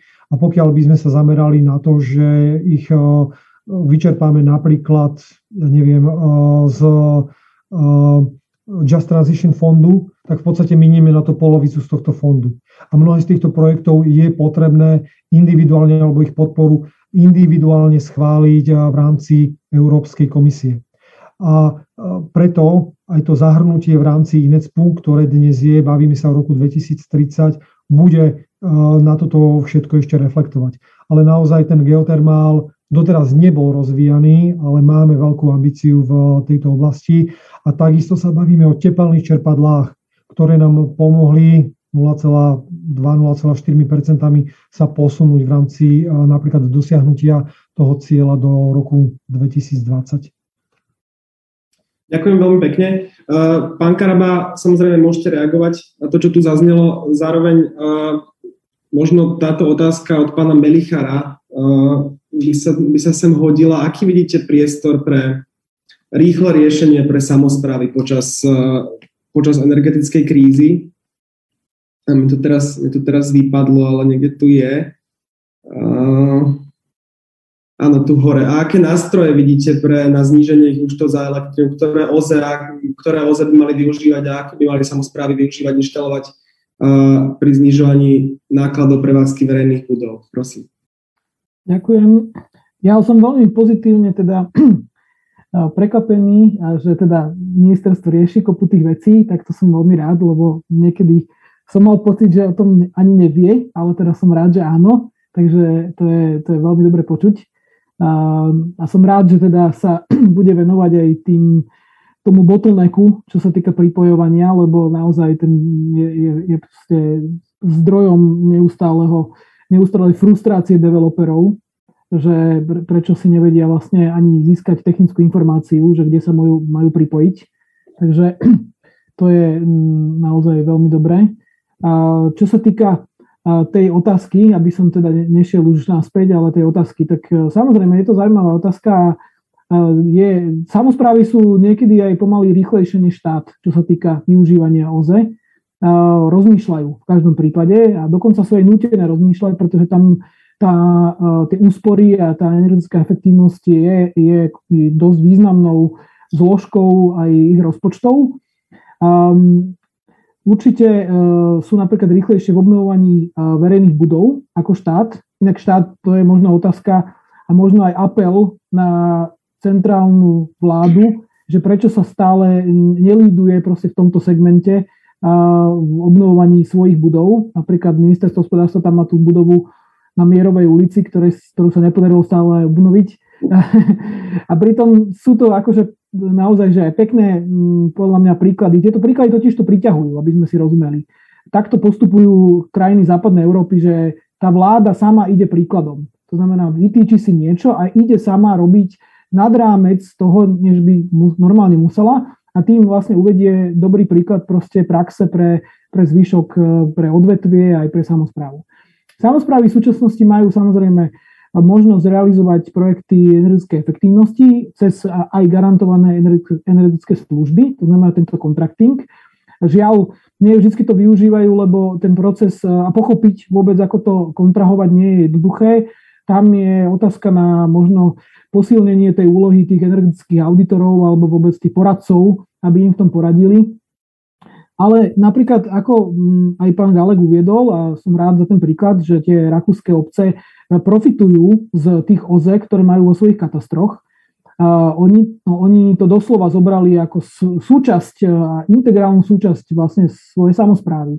To znamená, vedia si zazmluvniť dokonca dodávku elektriny priamo k ním a tým pádom majú napríklad garantované ceny po veľmi dlhé obdobie, 10-15 rokov developeri a prevádzkovateľia týchto veľkých obnoviteľných zdrojov takéto kontakty majú veľmi radi, pretože zároveň mi dávajú garanciu e, toho odkupu a zároveň im to dávajú garanciu na úrovni, že naozaj kredit, kredibilného partnera, pretože oni potrebujú vlastne na tej druhej strane niekoho, kto tu bude aj za tých 15 rokov. Hej, čiže pre nich sú samozprávy o mnoho lepší partner ako napríklad priemyselné podniky svojím spôsobom, pretože tie priemyselné podniky majú svoje problémy a nemusia tu napríklad, e, môžu mať rôzne situácie kvôli ktorým. Takže t, už len napríklad koncept energetických komunít vyrábajúci z OZE, ktorý je súčasťou novej legislatívy, je napríklad niečo, čo podporuje práve takéto e, situácie a práve ten rozvoj a práve túto, rieši túto otázku. Ďakujem veľmi pekne. Pán Kondarov, my sme tu viackrát už sme tu spomenuli uh, nejaké lokálne riešenia, nejaké uh, samozprávy, uh, lokálne, lokálne energetické komunity. Zdá sa, že celý svet, alebo západný svet a Európska únia ako taká ide nejakým smerom decentralizácie tej energetiky. A vnímate tento trend aj v iných krajinách a ide Slovensko, vnímate Slovensko ako niekoho, kto ide týmto smerom decentralizácie?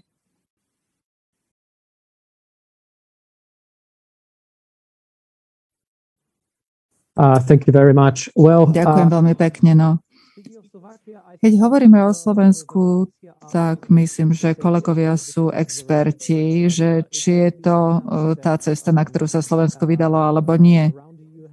A ale na, v európskej úrovni sa o tom hovorí, o význame malých, decentralizovaných projektov ako, a spolupracujúcich projektov v oblasti energetiky. Máme v tejto téme dobré príklady z EÚ a ale musím povedať, že ja nepoznám skutočne zlý príklad ani z tohto regiónu, takže všetko, čo založila skupina ľudí, ktorí mali odvahu realizovať takéto riešenia, sa obyčajne skončilo dobrým, dobre.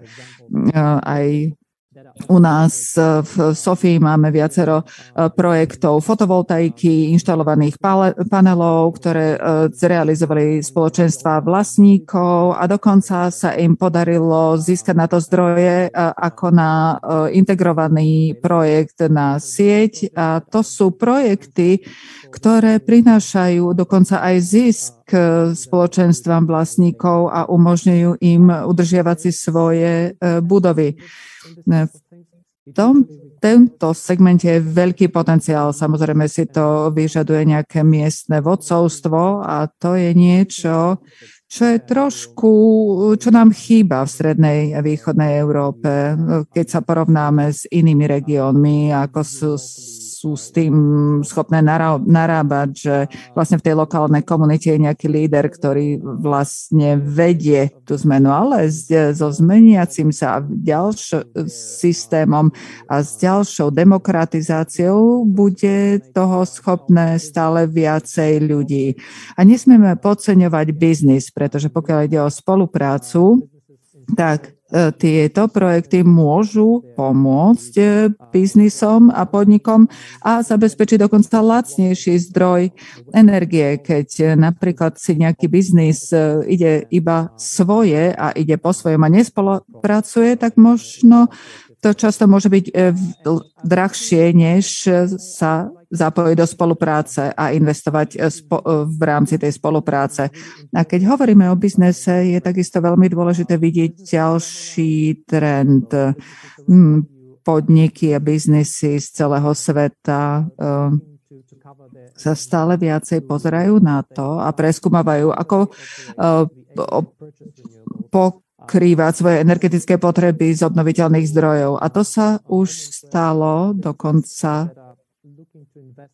takou, dostali sme sa do takej situácie, že biznisy sami zakladajú nové, ktoré si zakladajú nové prevádzky a v, no, v iných krajinách, tak majú to ako jedno z kritérií, ktoré posudzovajú predtým, či tam pôjdu do danej krajiny alebo nie.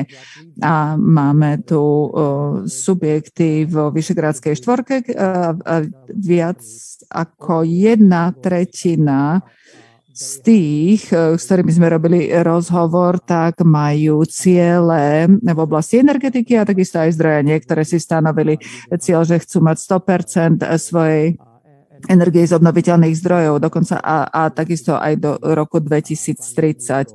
A do roku 2050 mnohé chcú byť úplne klimaticky neutrálne, to je veľmi dôležité. A je to také červené svetlo, ktoré musia vlády vnímať, pretože v tejto oblasti sa jednoducho biznis hýbe rýchlejšie dopredu.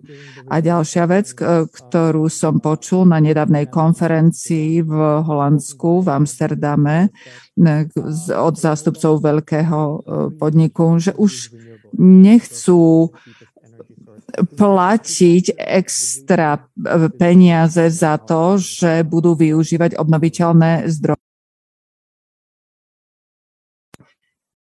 Pretože obnoviteľné zdroje sú, by mali byť už niečo samozrejme, čiže žiadna prírážka.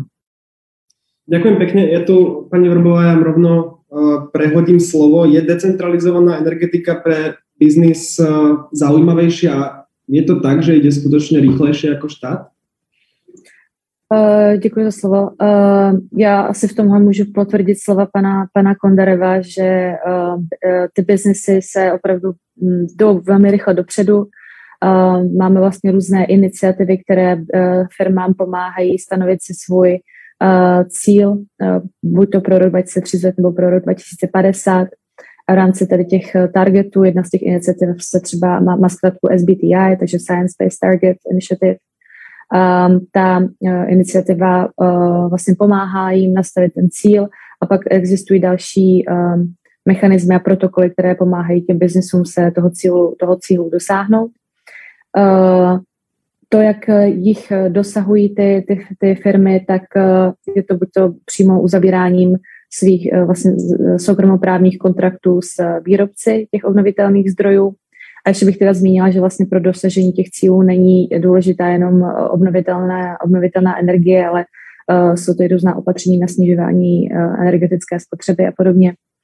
Um, ale teda krom toho, že si, ten, že si ta firma uh, přímo může uh, uzavřít smlouvu s nějakým svým dodavatelem nebo výrobcem, tedy uh, abych to specifikovala správně, tak uh, vlastně v Evropě už nám funguje a vlastně i celosvětově nám funguje uh, trh se, se zárukami původu, které jsou vlastně uh, oddělené od uh, dodávky té, té fyzické komodity. A uh, ten biznis v tomhle opravdu po, pokrač, po, postupuje velmi rychle a ze strany států Evropské unie ne, ne, nepotřebovali příliš mnoho. Stačilo jenom to, aby vlastně byl, byla vytvořena legislativa na to, že záruky původu se mohou, mohou být vydávány, stanovily se jim nějaké základní parametry a ten trh v tomhle už vlastně funguje celkem, celkem sám a pomáhá těm firmám v dosahování těch cílů. A u těch firm já vnímám hrozně velký potenciál, co se týče snižování emisí uhlíkových uh, vlastně uhlíku, um, protože nakonec jsou to ty, ty, ty velké firmy, které uh, mohou dosáhnout toho, že se nám opravdu podaří dosáhnout těch cílů pařížské dohody. Um, a, čas, a je velmi dobré vidět ten trend, že hodně uh, zákazníků to vlastně požaduje už, aby ty firmy, od kterých kupují uh, různé zboží, tak aby měly stanovené různé cíle, aby vyráběly, řekněme, nějakým víc ekologickým způsobem a podobně. A samozřejmě pokud to zákazníci požadují, tak ty firmy, ty firmy konají. A vlastně pak se to i postupně pře, přelévá do Eh, řekněme, té východní části Evropy, protože často ty firmy mají sídla eh, v západních nebo v severských státech a stanovují pak svým eh, vlastně dcerám nebo těm pobočkám v těch, v těch různých státech ty cíle. Takže zase trend, co se týče toho stanování těch cílů, vidíme hlavně u těchto velkých nadnárodních firm. A, a pomalu to, to, se to vlastně začíná dostávat i do té západní části Evropy. Eh, pardon, východní. A ještě, když už tady vlastně eh, pan Kondarev a ostatní zmínili jedno z těch, eh, z těch známých 4D, tak vlastně ty 4D, které si, které si Evropská komise stanovila jako cíle, co se týče té nové energetické politiky, tak je to samozřejmě ta dekarbonizace, decentralizace, digitalizace a, a demokratizace. Um, a všechny ty čtyři, ty čtyři D jsou spolu uh, nějakým způsobem vlastně propojené. Takže pokud máme demokratizace a decentralizaci té energetiky, uh, což uh, se pak uh, odráží v těch nástrojích typu, že uh, přijímáme legislativu pro vytváření těch energetických komunit, tak ruku v ruce s tím pak jde ta digitalizace, protože jakmile budeme mít hodně subjektů, které nejsou centralizovány a budou potřeba, bude potřeba, aby v určitých chvílích měli přístup do sítě, například když nedokážou vyrábět z obnovitelných zdrojů, tak potřebujeme uh, tu síť, uh, když síť musí mít pořád stabilní, tak potřebujeme více digitalizovat. Takže uh, je, je vlastně potřeba tenhle, ty, ty, ty 4D vnímat jako jednotný koncept, který je provázaný a uh, nelze se soustředit jenom na jeden, na jeden ten aspekt, ale na všechny ty aspekty té nové energetické politiky dohromady. Ďakujem veľmi pekne. Myslím, že digitalizácia energetiky je téma na samostatnú diskusiu. A ešte predtým, než skončíme a položím samostatnú a položím tú záverečnú otázku, pán Galek, rýchlo dve otázky na vás, teda čo tak rýchlo, ako sa bude dať. Prvá sa týka aukcií, to je jeden zo zamýšľaných nástrojov rozvoja obnoviteľných zdrojov na Slovensku. Prvá sa mala pôvodne spustiť už, teraz nie som istý, či záverom minulého roka alebo začiatkom toho, tohto súčasného, ale to sa odložilo. Kedy sa plánuje spustiť a čo od nej očakávate? A druhá otázka, ktorá je veľmi zaujímavá a nadvezuje trošku na to, čo, o čom sme sa tu rozprávali na začiatku diskusie, a to je prečo ten Národný akčný plán pre energiu z obnoviteľných zdrojov z roku 2010 prečo, neos, prečo sú ten, prečo ten súčasný stav tak mimo tých cieľov, ktoré sa v ňom zadefinovali a či ste si to nejako zanalizovali. Máte slovo. Ďakujem veľmi pekne. Takže naozaj veľmi rýchlo k tej aukcii. Ja som to spomínal aj na úvod. Včera práve prebehol workshop k aukcii, ktorá prebehne na jar budúceho roku, v rámci ktorej budú vyčlenené finančné prostriedky z plánu obnovy. Táto sa zopakuje v pondelok budúci týždeň. Pre všetkých záujemcov je zverejnený link na pripojenie alebo na prihlásenie na stránke ministerstva hospodárstva. Je to dvojhodinová prezentácia alebo diskusia, čiže nestihnem to tu všetko zopakovať, ale keď ste spomínali to, čo bolo zrušené na jar, to mala byť aukcia na tzv.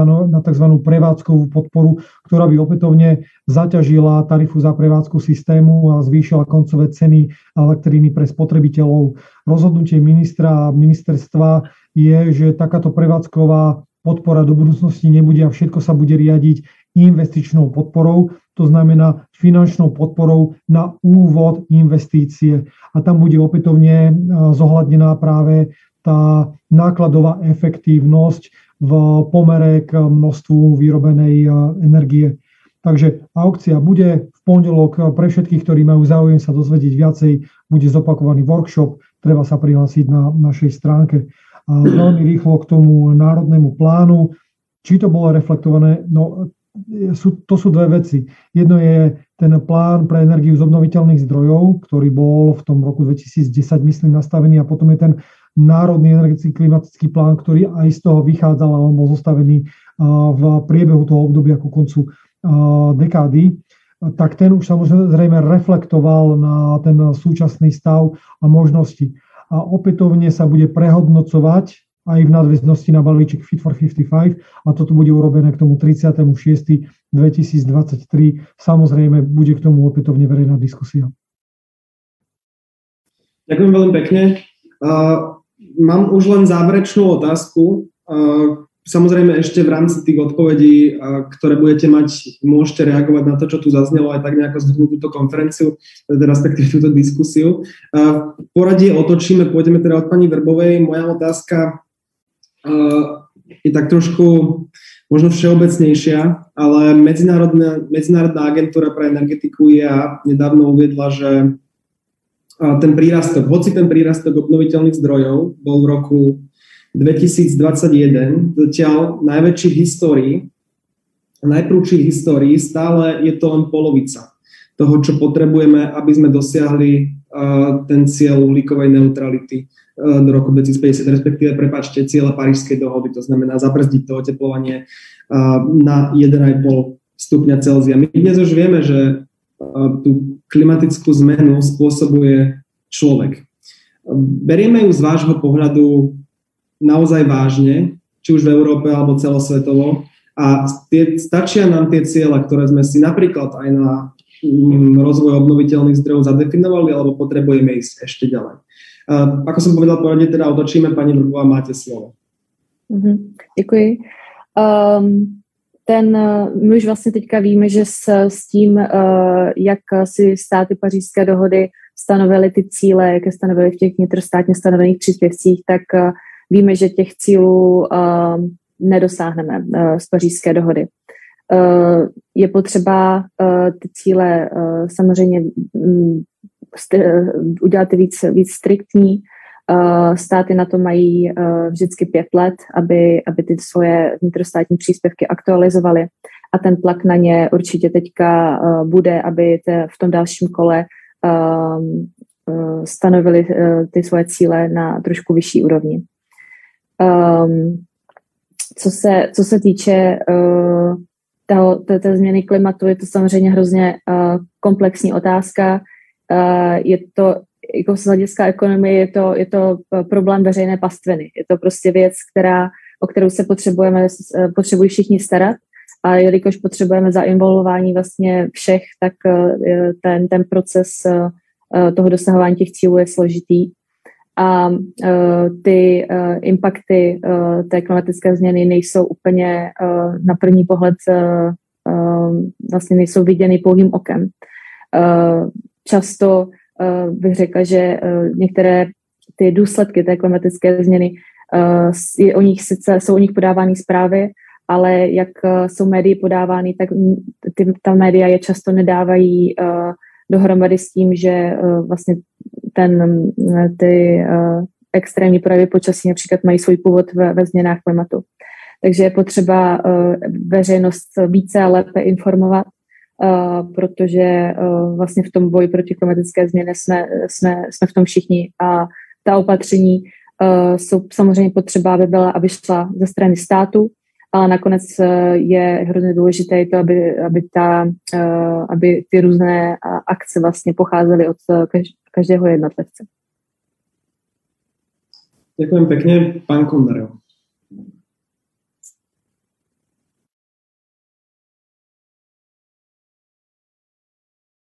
Hello?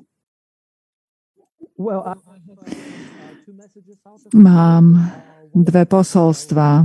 Jedno je, že viackrát sme sa uh, venovali téme opakovanej revízie NCPS. To sa má stať v roku 2023, v júli 2023 a toto je proces, ktorý sa už začal. A to chcem povedať všetkým, kto sa zaujímajú o to, aby videli v tých národných e, plánoch e, ambicioznejšie plány. Buďte zúčastnení v tomto procese, formulujte, artikulujte vaše požiadavky a očakávania vládám a nečakajte len na e, otvorenie verejného pripomienkovacieho konania. Čiže buďte proaktívni. A takisto chcem končiť e, na takú pozitívnu nótu a mám aj pozitívny dojem z tejto diskusie, že, te, že Slovensko chce byť o mnoho ambicioznejšie v nadchádzajúcom období. Čo sa týka geotermálnej energie, tak zdá sa, že vláda je absolútne odhodlaná presadzovať aj veterné riešenia a verím, že ten správny energetický mix bude zostavovať pripravovaný e, so zohľadnením aj cieľov v oblasti e, výkonu, v oblasti energie a takisto aj vykurovania. Ďakujem pekne, pán Karaba. Ďakujem. Ja už len záverečné slovo zo strany teda odvetvia obnoviteľných zdrojov, keďže nás sa táto téma týka že úplne najviac. V podstate chcem len zdôrazniť to, že my síce presadzujeme rôzne typy opatrení, ale pokiaľ štát nepochopí, že to je o konkurencie schopnosti štátu ako takého, pretože my sa tu bavíme o tom naozaj, že tí investori, tí medzinárodní investori majú možnosť ísť kdekoľvek na svete. Prečo by si mali vybrať zrovna Slovensko?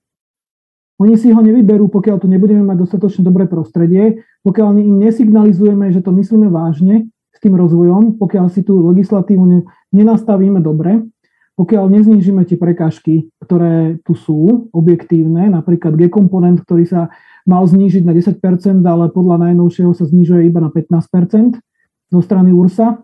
Žiaľ, takže, takže to je úplne hmatateľná prekážka, ktorá bude znamenať 10 tisíc eur ročne na megawatt e, vlastne tej elektriny. Um, napriek tomu, že všetci vieme, že to není úplne v súlade s e, nariadením Európskej únie. Takže tým chcem len demonstrovať to, že naozaj sa tu nebavíme o takých nejakých našich interných snahách, aby sa to tu pohlo, ale bavíme sa tu o Slovensku ako súčasti globálneho trhu, ktorý môže prilákať investície alebo ich môže odlákať. A je na nás, aby sme spravili maximum preto, aby sme ich prilákali, pretože tie investície budú znamenať zamestnanosť, kvalifikovanú pracovnú silu, budú znamenať pridanú hodnotu pre regióny, pre samozprávy a nakoniec pre celú slovenskú ekonomiku. Som o tom presvedčený, pretože takto to funguje v celom svete a myslím si, že nie je dôvod, aby to nefungovalo na Slovensku. Môžeme to využiť a môžeme to využiť rýchlejšie alebo pomalšie, pretože iné štáty to začali, začali využívať už dávno. Ďakujem pekne aj vám a napokon pán Galak. Ďakujem pekne. Ja sa na to pozriem trošku tak z vesmíru, pretože my sa stále bavíme o Európskej únii, o Európskej eh, komisii, ale eh, Európska únia je dnes emitentom asi 9% skleníkových plynov v rámci celého sveta. Takže naozaj eh, nemôžeme iba my tu byť takí tí lokálni, a ktorí budú tvrdiť, my budeme, musíme byť lepší a lepší. Musíme ísť príkladom jednoznačne. Sme najväčšia ekonomika sveta, toto je absolútne v poriadku, ale treba sa pozrieť aj na ten zvyšok sveta, na tú Čínu, na tú Indiu, na tie Spojené štáty. akým spôsobom oni prispievajú k tomu, aby sa tá, to globálne oteplovanie zastavilo naozaj, aby si oni uvedomili tú celosvetovú spolo, tú zodpovednosť, pretože nikto z nás nie je tým ostrovom. A na druhej strane, keď sa teda bavíme o tej Európe a bola tu spomenutá aj tá konkurencieschopnosť, ale aj tie dopady na obyvateľstvo, tak musíme ich presvedčiť. Ako priemysel, tak aj obyvateľstvo, že je to dobré. Áno, budete platiť viacej, ale nebudete, nebude vás to obmedzovať voči vašej konkurencii v tretich krajinách, respektíve budete na tej istej úrovni. A áno, možno, že budete viacej platiť za energie, ale na druhej strane budete mať zdravšie a lepšie životné prostredie. A toto ich musíme naozaj presvedčiť a ukázať im, že nie len v Európe, ale aj všade vo svete toto uh, bude fungovať. Treba zdôrazňovať výhody, treba zdôrazňovať tie uh, dôvody, uh, prečo sa to celé deje. Na prvom mieste to, čo som spomenul na úvod, musí to byť nákladovo efektívne a musí to byť v rámci tých krajín technologicky neutrálne.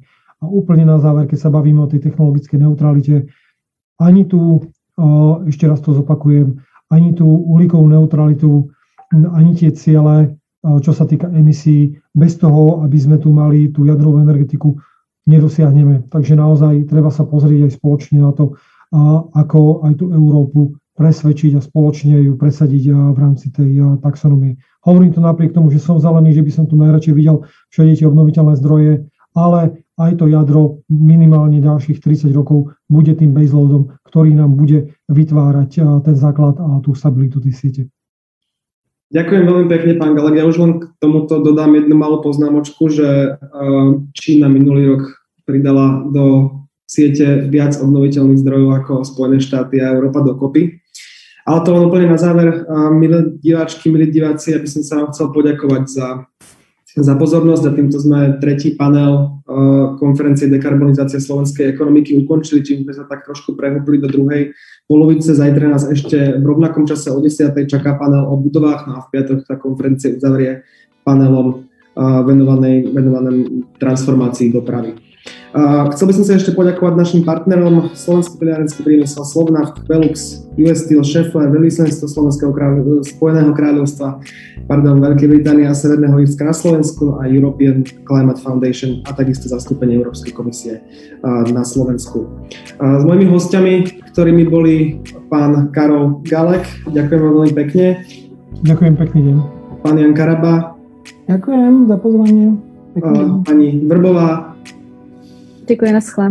A pán Gerabi Kondarev, pardon, sme diskutovali o obnoviteľných zdrojoch, moje meno je Michal Hudec a ja vás teda ešte raz pozývam na zajtrajšiu diskusiu a týmto sa už sami lúčim a prajem vám pekný zvyšok dňa.